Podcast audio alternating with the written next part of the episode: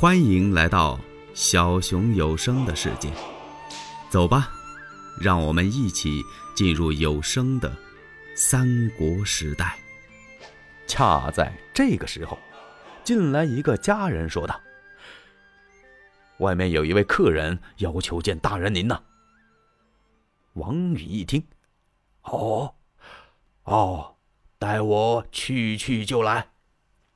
吕布这么一听，啊，哎，大人要去会客人，那我怎好坐在这儿？这也不方便呢。啊，那奉先告辞，改日再来拜望大人。他嘴里这么说啊，可坐到这儿根本没动地方，他不想走啊。王允也知道他这话是假的，哎，文侯怎么能走呢？下官少陪便客，有我女儿貂蝉在这陪着您，不是一样吗？貂蝉也想离开这儿，王允一看，哎，你可不能走，文侯与我家是通家之好啊，你要在这儿陪文侯少坐一会儿。说完之后，这王允就出去了。这倒方便了，吕布把椅子又往前挪了挪，眼看他和貂蝉呢就要肩挨肩、膀靠膀了。啊，小姐，我倒要贸然动问一句，不知小姐青春几何呀？我一十八岁。哦，那可曾婚配呀？尚未婚配。嗨，吕布觉得奇怪了，他心想，你父亲官拜司徒，位列三公，你又长得这么好，那怎么连个婆家还没有呢？他这个疑惑呀，貂蝉看出来了。实不相瞒将军，奴有三不嫁。哦，吕布一听精神一振，那我倒要听听这个小姐怎么个三不嫁呀？不是盖世英雄我不嫁，人才不出众我不嫁，爵禄不高我不嫁。哎呀呀，小姐，吕布在虎牢关前力战三英，可谓天下英雄也，人称人中吕布，凭貌可谓出众，拜爵封侯，职位可算不低呀。不知小姐意下如何呀？就你挑的这山样啊，我都占了，嫁给我不行吗？就这么个意思。吕布说着，他绕过桌案，一撩战袍，跪到地上。貂蝉一看，赶忙过来让他起来，顺手一拉貂蝉，那意思你也得跪在这儿啊，一是我在你面前明明心是非你不娶啊，这二是咱们借着这个机会就把天地拜了得了。这貂蝉刚跪下，司徒打外边就进来了。王司徒根本没去会客，就在那屋里听着呢。他琢磨是火候了，挑帘子进来一看，哎呦，这是怎么回事啊？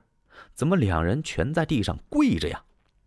把貂蝉给臊坏了，急忙站起来，转身就回了他的绣房了。这吕布也怪不好意思的，王司徒微微一笑，哎，哈哈哈哈！哦，我看出来了，文侯有爱此女之心，那我愿将小女许配文侯。吕布一听，当即跪倒磕头。哎呀，谢过岳父大人，我立刻派花轿前来迎亲。嗨，忒急了。明日如何？明日也早。哦，那就后天吧。哎呀呀，这又何必呢？过个三五日，我选择一个吉日良辰，将小吕送过府去，也就是了。多谢了。他又磕了个头啊。吕布这酒也喝不下去了，他望着貂蝉去的方向，直愣愣的双眼看了半天。别再看了，走吧。出门上了马，上了赤兔，他又下来了。怎么回事啊？骑到了，都把他给乐懵了。吕布走了之后，王允心里也很高兴啊，貂蝉这戏演得不错啊。第二天一早，在早朝，王允见着董卓了，他走到董卓跟前说：“啊，相国呀，卑职想把您请到我府中小叙片刻，我有心腹之言要对相国您讲。”哦，董卓一听，好啊，这王司徒这跟别人不一样，他对谁也不巴结。董卓就这么大的权势，他总是敬鬼神而远之。董卓挺恨他，总想找个借口制止他，甚至于把他杀了。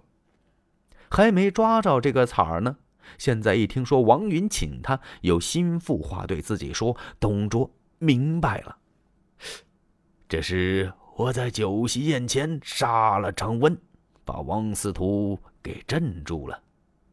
哼，说明我这杀鸡给猴看呢，做对了啊！哈哈哈哈，司徒大人过谦呢，老夫今晚就过府求教啊！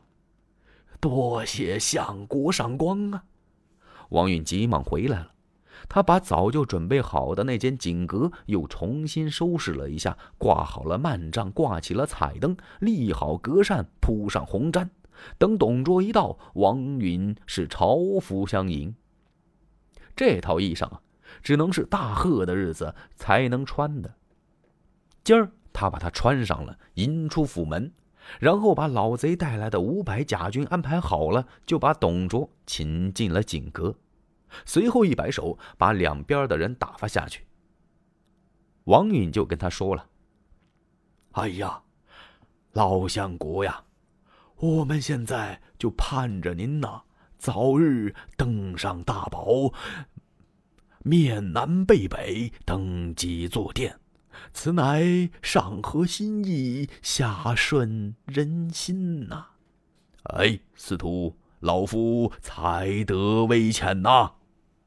啊，相国恩德不于四海，是人人称颂啊！啊，来。摆酒。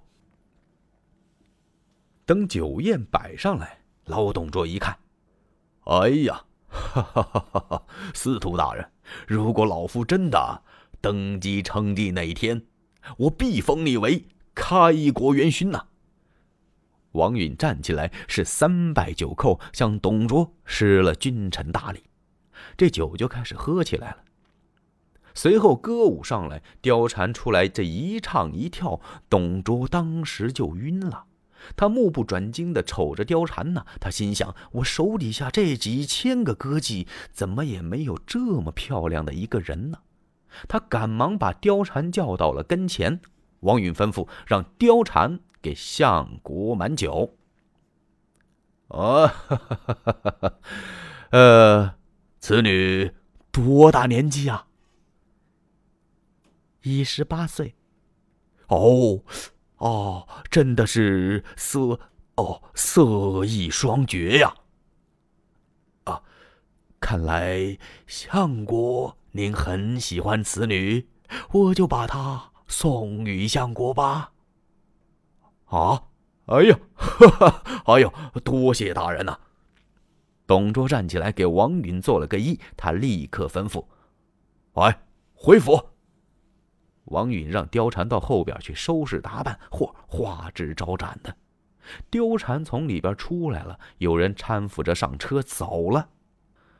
第二天还没等王允吃早饭呢，吕布就找来了，这气势汹汹的闯进司徒府，干什么呀？找王允算账。欲知后事如何，且听下回分解。喜欢小熊的话，请点赞、订阅加关注，当然评论也是可以的，你们的支持是小熊最大的动力。